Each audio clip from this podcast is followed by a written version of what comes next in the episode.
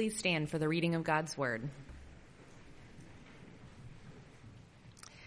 Today's reading is from the book of Hebrews 4:14 through 5:10. Jesus, the great high priest. Since then, we have a great high priest who has passed through the heavens, Jesus, the Son of God. Let us hold fast our confession, for we do not have a high priest who is unable to sympathize with our weaknesses, but one who in every respect has been tempted as we are yet without sin. Let us then, with confidence, draw near to the throne of grace, that we may receive mercy and find grace to help in time of need. For every high priest chosen from among men is appointed to act on behalf of men in relation to God, to offer gifts and sacrifices for sins. He can deal gently with the ignorant and wayward, since he himself is beset with weaknesses. Because of this, he is obligated to offer sacrifice for his own sins, just as he does for those of the people. And no one takes this honor for himself, but only when called by God, just as Aaron was. So also Christ did not exalt himself to be made a high priest, but was appointed by him who said to him, You are my son, today I have begotten you. As he says also in another place, you are a priest forever after the order of Melchizedek. In the days of his flesh, Jesus offered up prayers and supplications with loud cries and tears to him who was able to save him from death, and he was heard because of his reverence. Although he was a son, he learned obedience through what he suffered, and being made perfect, he became the source of eternal salvation to all who obey him being designated by God a high priest after the order of Melchizedek. This is God's word. Well, if you've sung that hymn, you've heard this sermon, because that is what this passage is about, what we just sang and prayed to the Lord. But let's go ahead and pray and look together into God's word uh, that we might hear from Him this morning. Let's pray. Gracious Father, we do thank you um, that when we come before you in prayer, we come through one who can relate, one who has gone before us in every way. God, would you show us Jesus this morning? Give us eyes to see our great high priest. Give us ears to hear your voice and grace to not harden our hearts when we hear it. Lord, may we see you. May we worship you, and may we be changed by your Spirit. In Jesus' name, amen. Well, one of the uh, weirdest experiences as a parent, we've got four kids, and, and, so we've learned a few things, not many, but a few. Uh, but one of the weirdest experiences of all the different things you encounter as a parent is hearing young couples with no kids telling you how to be a better parent. Any, anybody experienced that? Or telling you how they're gonna do it when they have kids someday. Uh, I remember when Joshua was a toddler, um, he was doing something that, I don't know, I don't remember what, tantrum, something to which we had become immune to, but which was clearly annoying to uh, one of our siblings and their spouse. And as we're kind of trying to deal with the situation, I remember hearing my brother in law say to his wife, Our kids will never get away with that. and I remember, I, I, don't exactly remember what I wanted to say at the time, which is probably good, but it's a marvel of parenthood that the best parents are those who don't have kids yet. It is. It's remarkable. And, and so when a young couple with no kids who's never changed a diaper or caught vomit with their bare hands, who hasn't had to fight with car seats or strollers or known what it's like to have to bribe your child just to put their shoes on, or been subject to a thousand judgmental stares as your child melts down in the checkout line, when someone like that who's operating on a full night's sleep. when, when they offer advice, someone with no kids that offers you advice on how to be a better parent, bless their hearts. But it falls on deaf ears because they honestly can't relate. They just don't have a clue what they're talking about. But when someone who's been there offers you help, someone who's raised kids or grandkids, someone with battle wounds and bags under their eyes, or even someone who's just spent time with actual children, like a teacher or something, as opposed to the little cherubs of our imagination that we might have someday. When someone like that offers advice, I am all ears because they can relate. They can identify with the struggle. They know what we're going through. And so I know that they have something to offer by way of help. Well, in our passage this morning, that's what our author wants us to see about Jesus. That he is able to help us in our time of need because he has been there.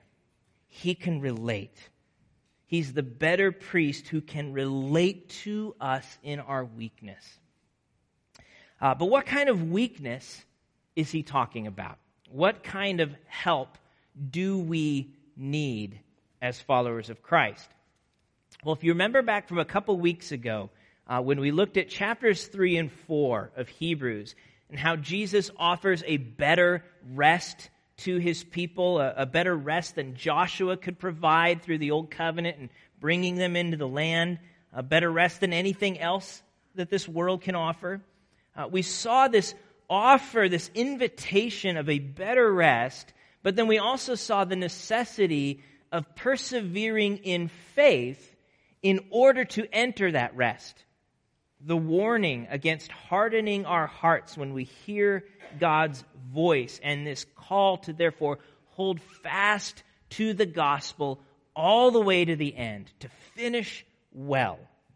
And that section concluded with a pretty direct warning when it comes to persevering in faith that you're not going to pull a fast one on God.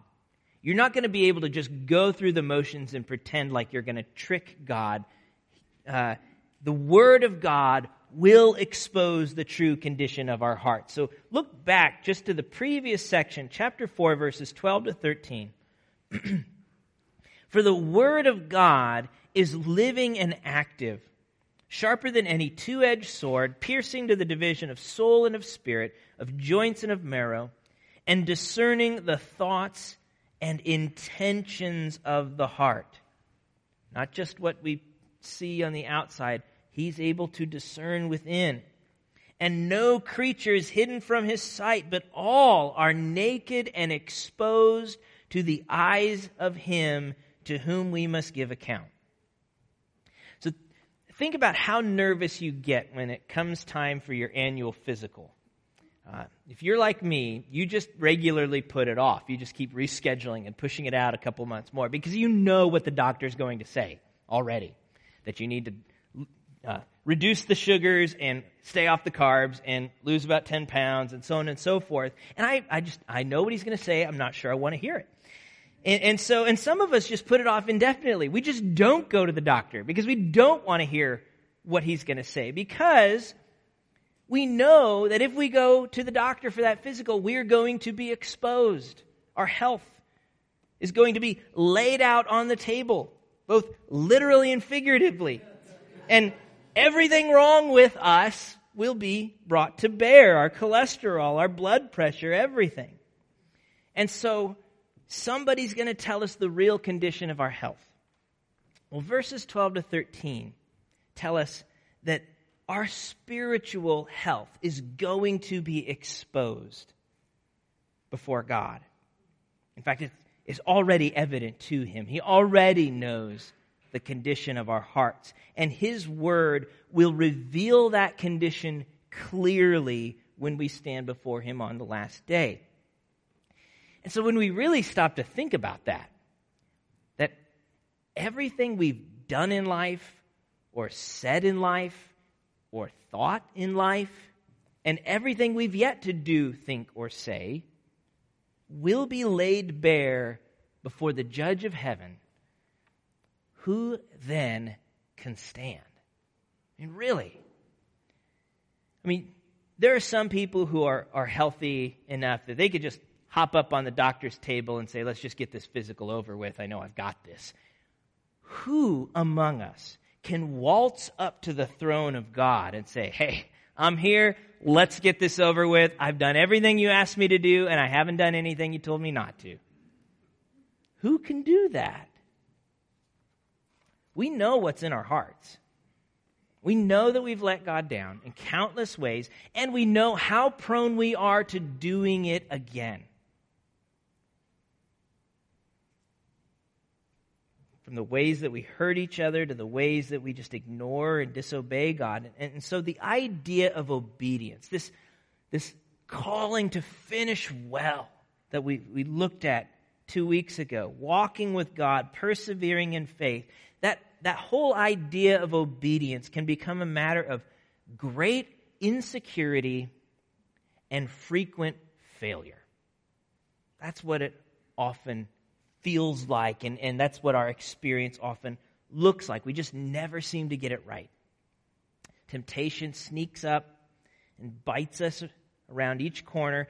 And if we're honest, sometimes it feels like not even Jesus can help us.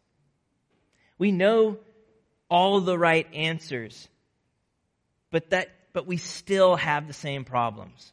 I don't know if you experienced that ever. I, I know what the right answer is, but it doesn't seem to help me say no this time around.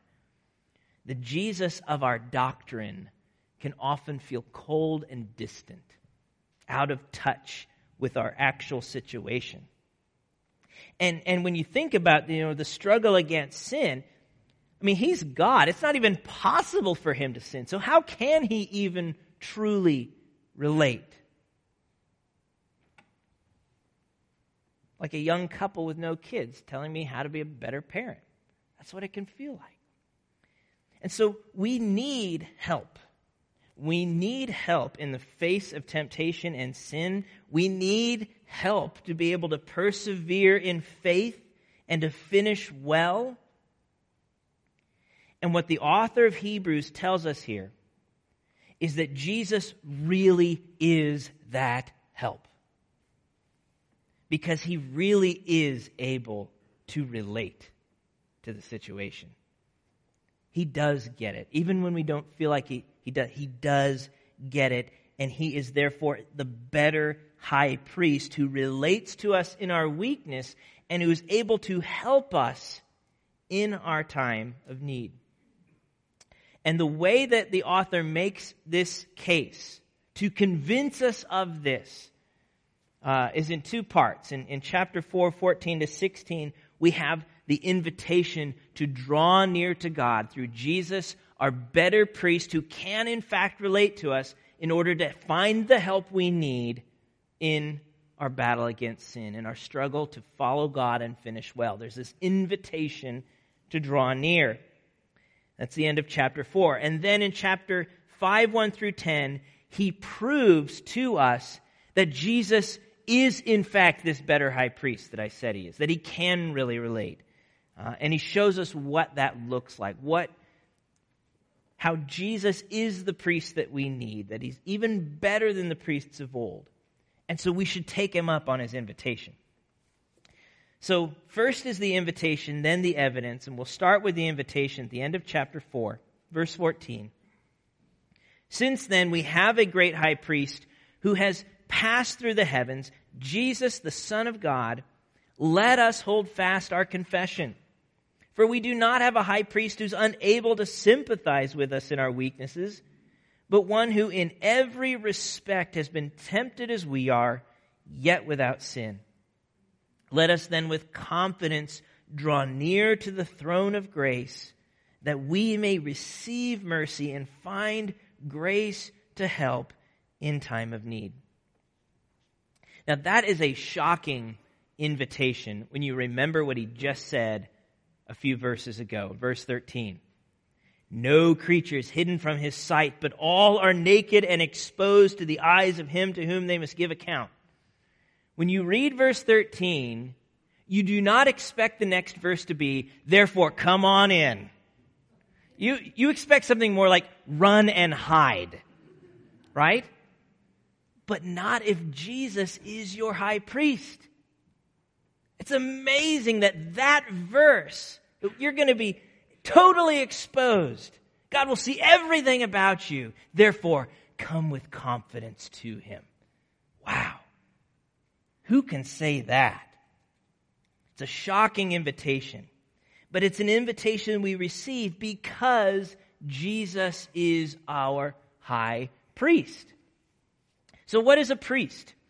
I mean, already in this book, three or four times, we've seen the author talk about how Jesus is this priest, right? Um, where's this idea come from?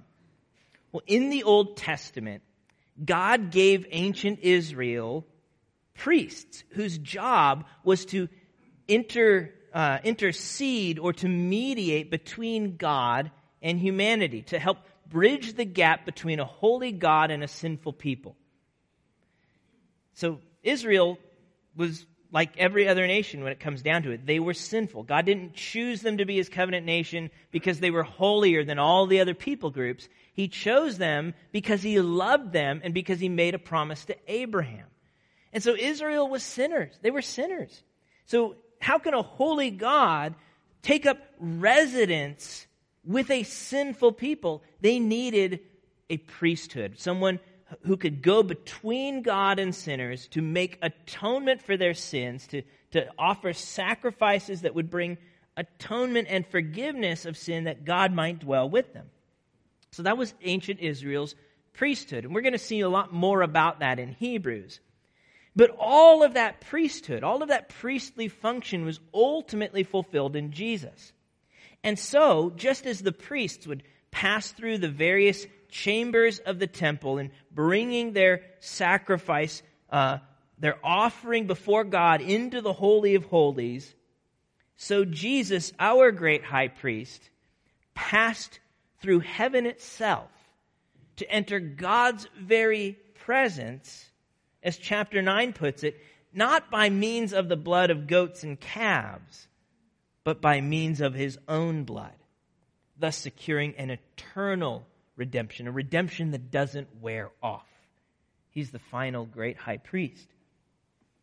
And he's our priest. And so, so he's done everything necessary to secure for his people an eternal redemption through his own life, death, and resurrection. He's our great high priest.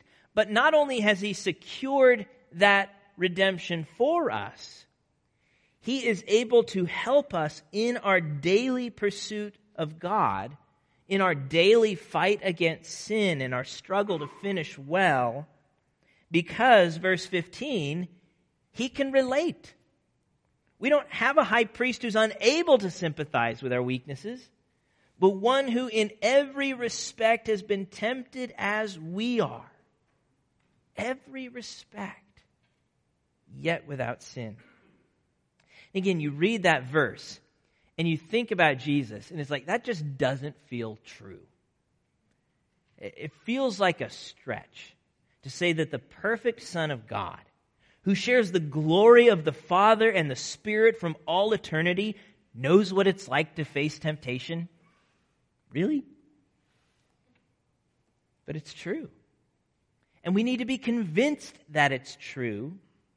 And so, what the author does next is, is to try and convince us of that, first by explaining that the office of high priest was designed for uh, relating to us in our weakness.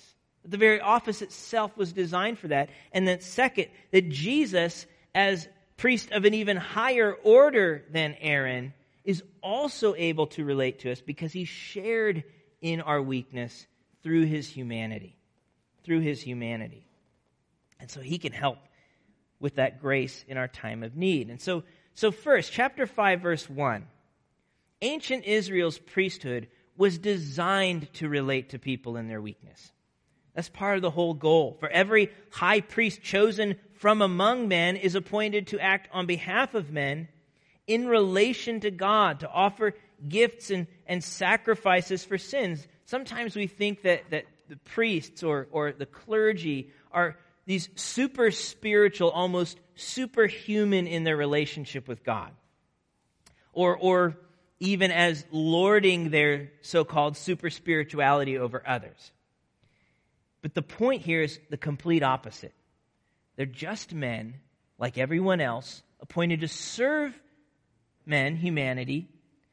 The priests of ancient Israel, therefore, share a common weakness.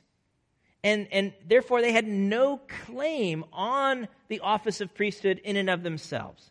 It was something appointed to them, not something that they achieved or that they earned. And verses 2 to 3 talk about that common weakness, how the priests can relate to those they serve, and how that weakness actually enables them to serve with compassion rather than arrogance and, and you know, whatever.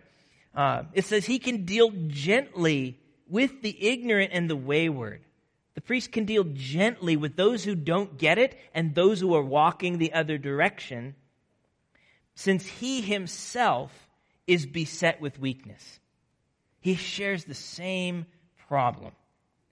Because of this, he's obligated to offer sacrifice for his own sins just as he does for, the, for those of the people. He has to take his own medicine first because he's not higher or holier than any of the rest of them. He's simply appointed by God's grace to serve. They, the priests of the Old Covenant were able to have compassion because they needed God's grace just as much as everyone else. And, and therefore, they had no claim on the office. They were appointed by God. No one takes this honor for himself, but only when called by God, just as Aaron was. So, so that's how ancient Israel's priesthood was supposed to operate. They, it was designed to relate to people in their weakness. Uh, they weren't supposed to be this higher and holier group of people, but someone that you could identify with because they too share the same problem. That's the design. But then, what the author does, as we've seen him do multiple times already, and as we'll see him do again and again, he takes some aspect, some element of Israel's old covenant, and shows how Jesus is even better than that at a higher level. So that's what the old priesthood looked like and operated. Well, well here's what Jesus looks like as a better high priest. Uh, and, and in verses 5 to 10, he makes the same points in a reverse order that Jesus didn't claim the office for himself, and that he too can relate with us because he shares our weakness as well. So, first, uh, he notes the similarity between the priests of Israel who didn't claim the office of priest, but were appointed to it, and Jesus, interestingly, who similarly did not claim the office for himself, but was appointed to it by God, although to a different order of priesthood. So, verse 5 So also, Christ did not exalt himself to be made high priest, but was appointed by him who said to him, You are my son, today I have begotten you. As he says also in another place, You are a priest forever after the order of Melchizedek. Now, Jesus could have claimed the priesthood on his own virtue. He's the only person who actually was qualified to do that. But he refused to use his office for selfish gain and instead gave himself up in service. That's what we see. He submits to his Father, who appoints him as a priest in fulfillment of the Old Testament scriptures, specifically two of them that he cites here Psalm 2, which, if you go back and read, it's actually a royal psalm. It's a psalm about the, the anointed king. And we've seen it already back in chapter 1. Hebrews quoted it. Uh, so, so this priest here is a king. You are my son, today I have begotten you. The king is a priest. And then he quotes Psalm 110, which assigns the king to another order of priesthood. Not the priesthood of Aaron that was, that was given uh, under the old covenant in Exodus, but this order of Melchizedek, which is where does that come from? If you remember back to Genesis 14, Melchizedek was a priest who was also a king. He was the king of Salem and priest of God Most High. And, and, and so Jesus is ascribed to this order of priesthood. And it's a little confusing, but in chapter 7, the author is going to return to that and spend a bit of time there. So we're just going to wait to explore it more till we get to chapter 7. But the main point here is to see Jesus' humility. He did not grasp the office of priesthood for his own selfish gain. He rather submitted to his Father, was appointed that priesthood that he might serve on our behalf. So Jesus is a humble servant. But then, second, he's a humble servant who can relate to us. And that's what we see in verses 7 to 8, where the author kind of explains what he meant back in chapter 4, verse 15, when he said he's not unable to uh, sympathize with our weaknesses but he, one who in every respect has been tempted as we are, yet without sin. Well, what is he talking about? Look at chapter 5, verses 7 and 8. In the days of his flesh, Jesus offered up prayers and supplications with loud cries and tears to him who was able to save him from death. And he was heard because of his reverence. Although he was a son, he learned obedience through what he suffered. Sometimes we can have such a high view of Jesus in his divinity that we end up with a low or unrealistic view of Jesus in his humanity. We recognize Jesus is God, right? All power, all authority, all wisdom and glory and might co equal with the Father and the Spirit in glory and eternal love. But we forget that the second person of the Trinity was both fully God and after the incarnation, fully human at the same time. Otherwise, he couldn't be our Savior. If he's not true God, he can't save. Only God can save. But if he's not true man, he can't stand in our place and represent us and actually be our Savior. He had to be both. And so, back in chapter 2, verse 17, we're told that therefore he had to be made like his brothers in every respect, so that he might become a merciful and faithful high priest in the service of God, to make propitiation for the sins of the people. Jesus didn't just show up looking human, he didn't just appear human, he became human, true human at his incarnation, taking humanity into his divinity. It's a mystery, but that's what Scripture tells us. But if Jesus is really human, that means he can relate with us in our weakness. It means that with respect to his humanity, he knows what it's like to be hungry and tired you think of those stories in the Gospels where he was tired, so he's sleeping in the middle of a storm. The Son of God needs sleep? Yeah. Yeah, he does. He knows what it's like to feel pain and weariness. And it means that he knows what it's like to be tempted, to be truly tempted to sin. Again, we, think Jesus is God it's not possible for God to sin, so, so he couldn't have really been tempted. He's just kind of, you know, putting himself in our shoes, but it, but it's not like he was really could do something. And with respect to his divinity, he can't sin. But with respect to his humanity, he can, but didn't. He can, but didn't. He's able to sympathize with our weaknesses as one who, in every respect, was tempted as we are, yet without sin. In his earthly ministry, the days of his flesh, verse 7, he was tempted to the point of crying out in prayer to his Father with deep groans and tears. Have you ever wrestled against sin with deep groans and tears? I mean, you think of the beginning and ending of Jesus' ministry, his earthly ministry. What two events bookended his kingly and priestly service on earth the wilderness and the garden. The wilderness, where Jesus was led up by the Spirit to be tempted by the devil, and the Garden of Gethsemane, where he wrestled in prayer with his soul sorrowful even to death. In the wilderness, Jesus faced the temptation to give up his dependence on his Father, to doubt his Father's love, and perhaps most alluring, to receive all the kingdom and all the glory with none of the pain of the cross. All he had to do was bow down and worship Satan, and it could all be his without bearing the eternal weight of God's wrath. We, we, we read that and we think, I mean, it's not like Jesus ever entertained actually doing that.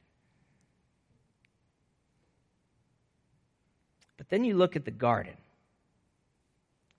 pouring out his heart to God in prayer with loud cries and tears, his sweat heavy like drops of blood. And what is it that he prayed in the garden? My Father, if it be possible, let this cup pass from me.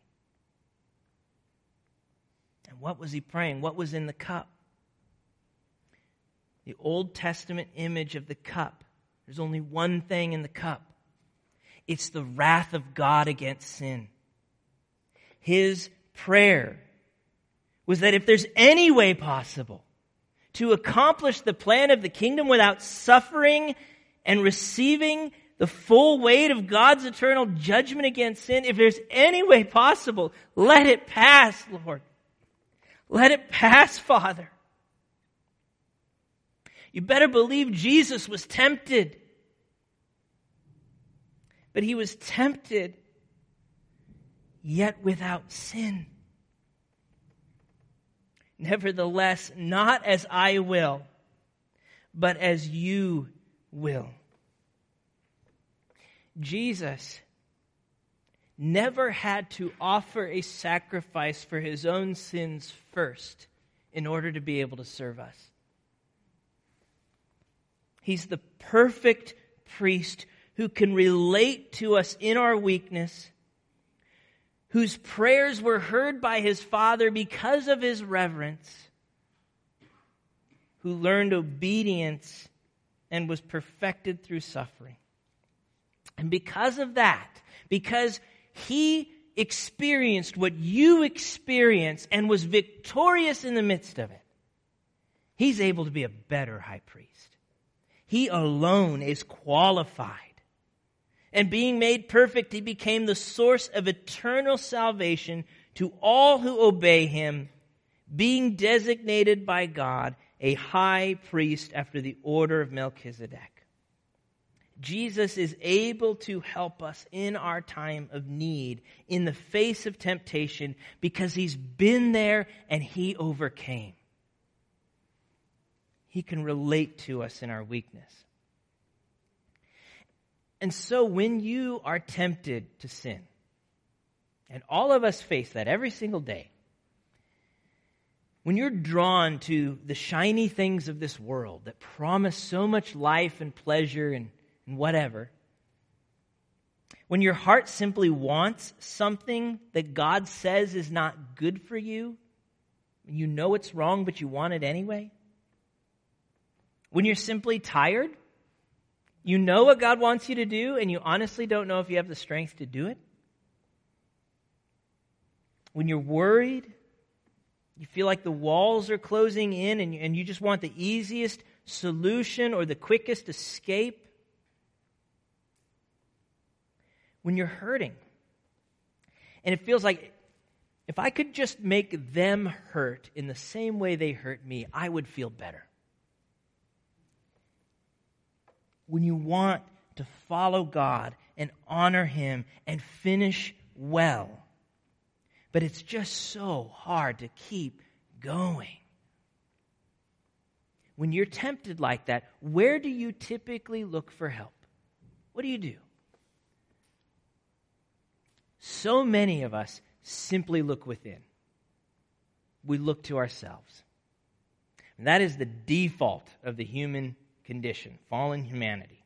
Just look within, rely on your own strength, your own wisdom, follow your heart. Either we don't think we need help because we've got this, or we don't want help, maybe because we're not sure we want to resist that temptation, or because we're so ashamed of having messed up so often that we feel that there's no grace left. And so I've just, I got myself into this mess and now I just have to, to figure it out and do it.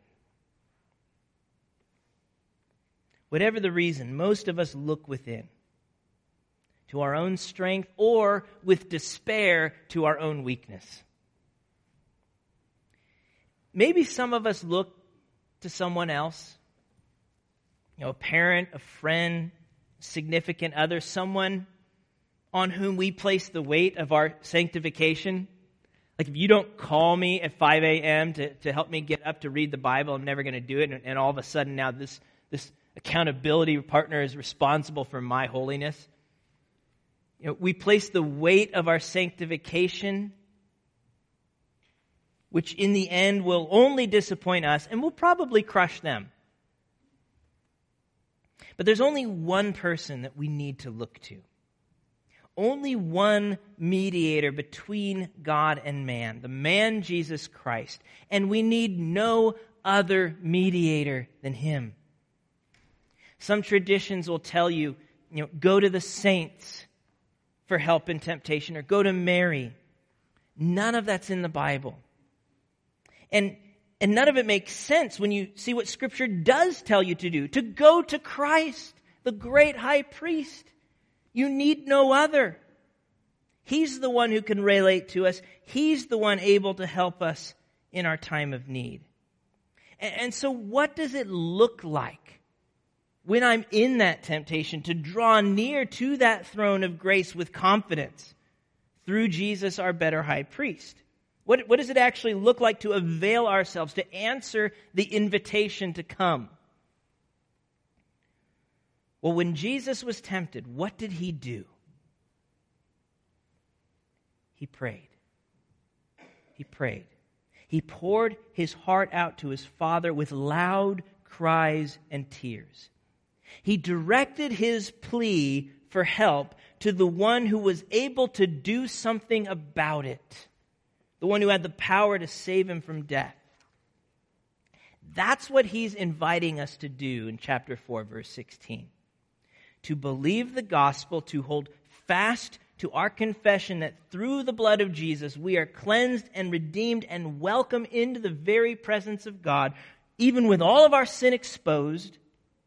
And then with confidence in Jesus, who secured our salvation and who can relate to us in our weakness, to draw, to draw near to that throne of grace in prayer that we might receive mercy and grace to help in our time of need, our time of temptation.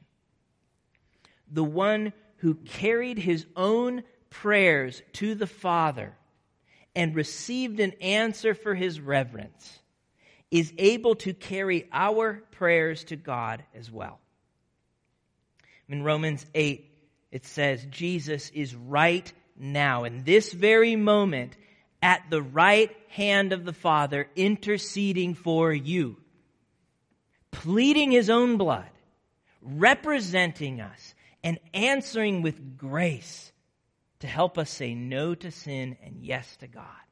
Right now, in this moment, giving that grace through his Spirit. And so we pray. In temptation, we must pray. We follow the model of our mediator who, who knows what we're going through.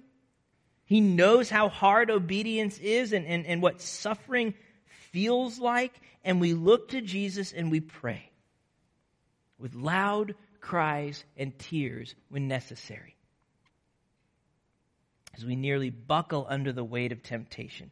Lord, deliver me from evil. Lead me not into temptation.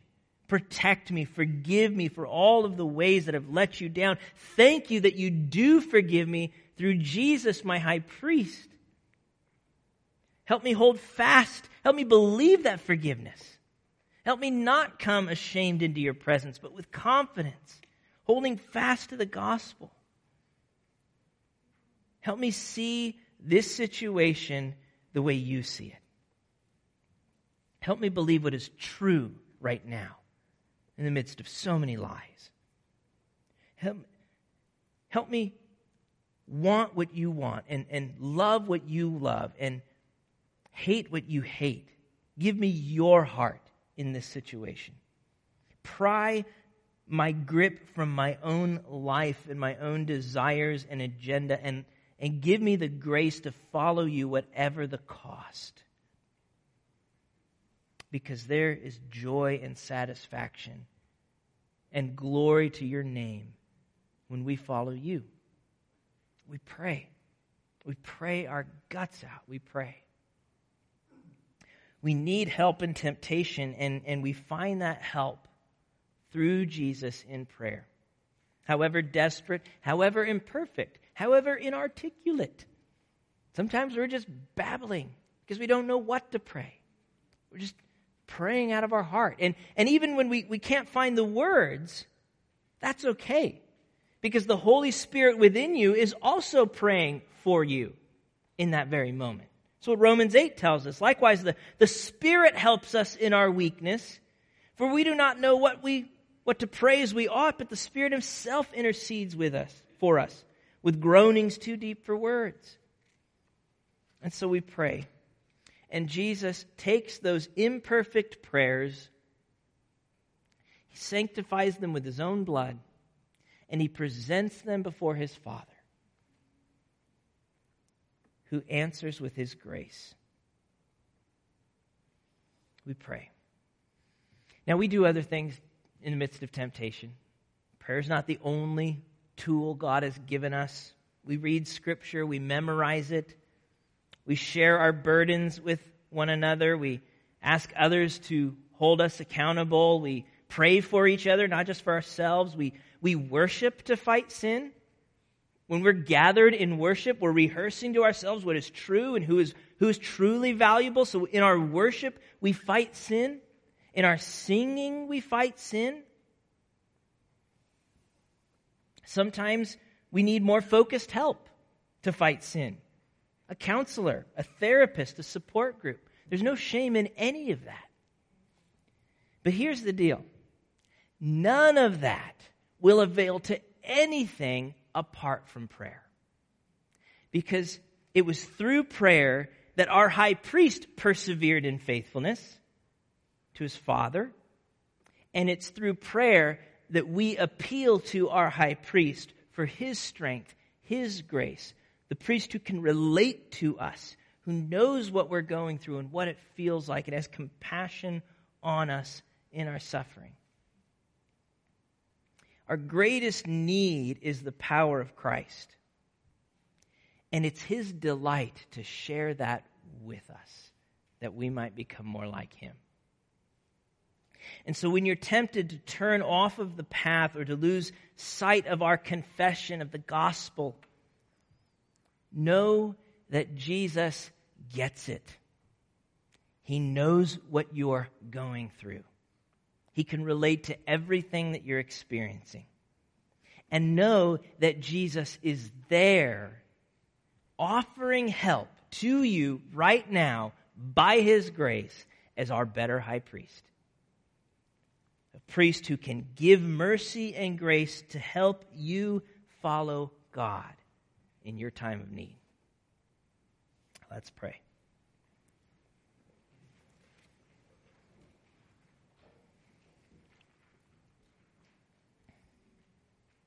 Lord Jesus, we need you.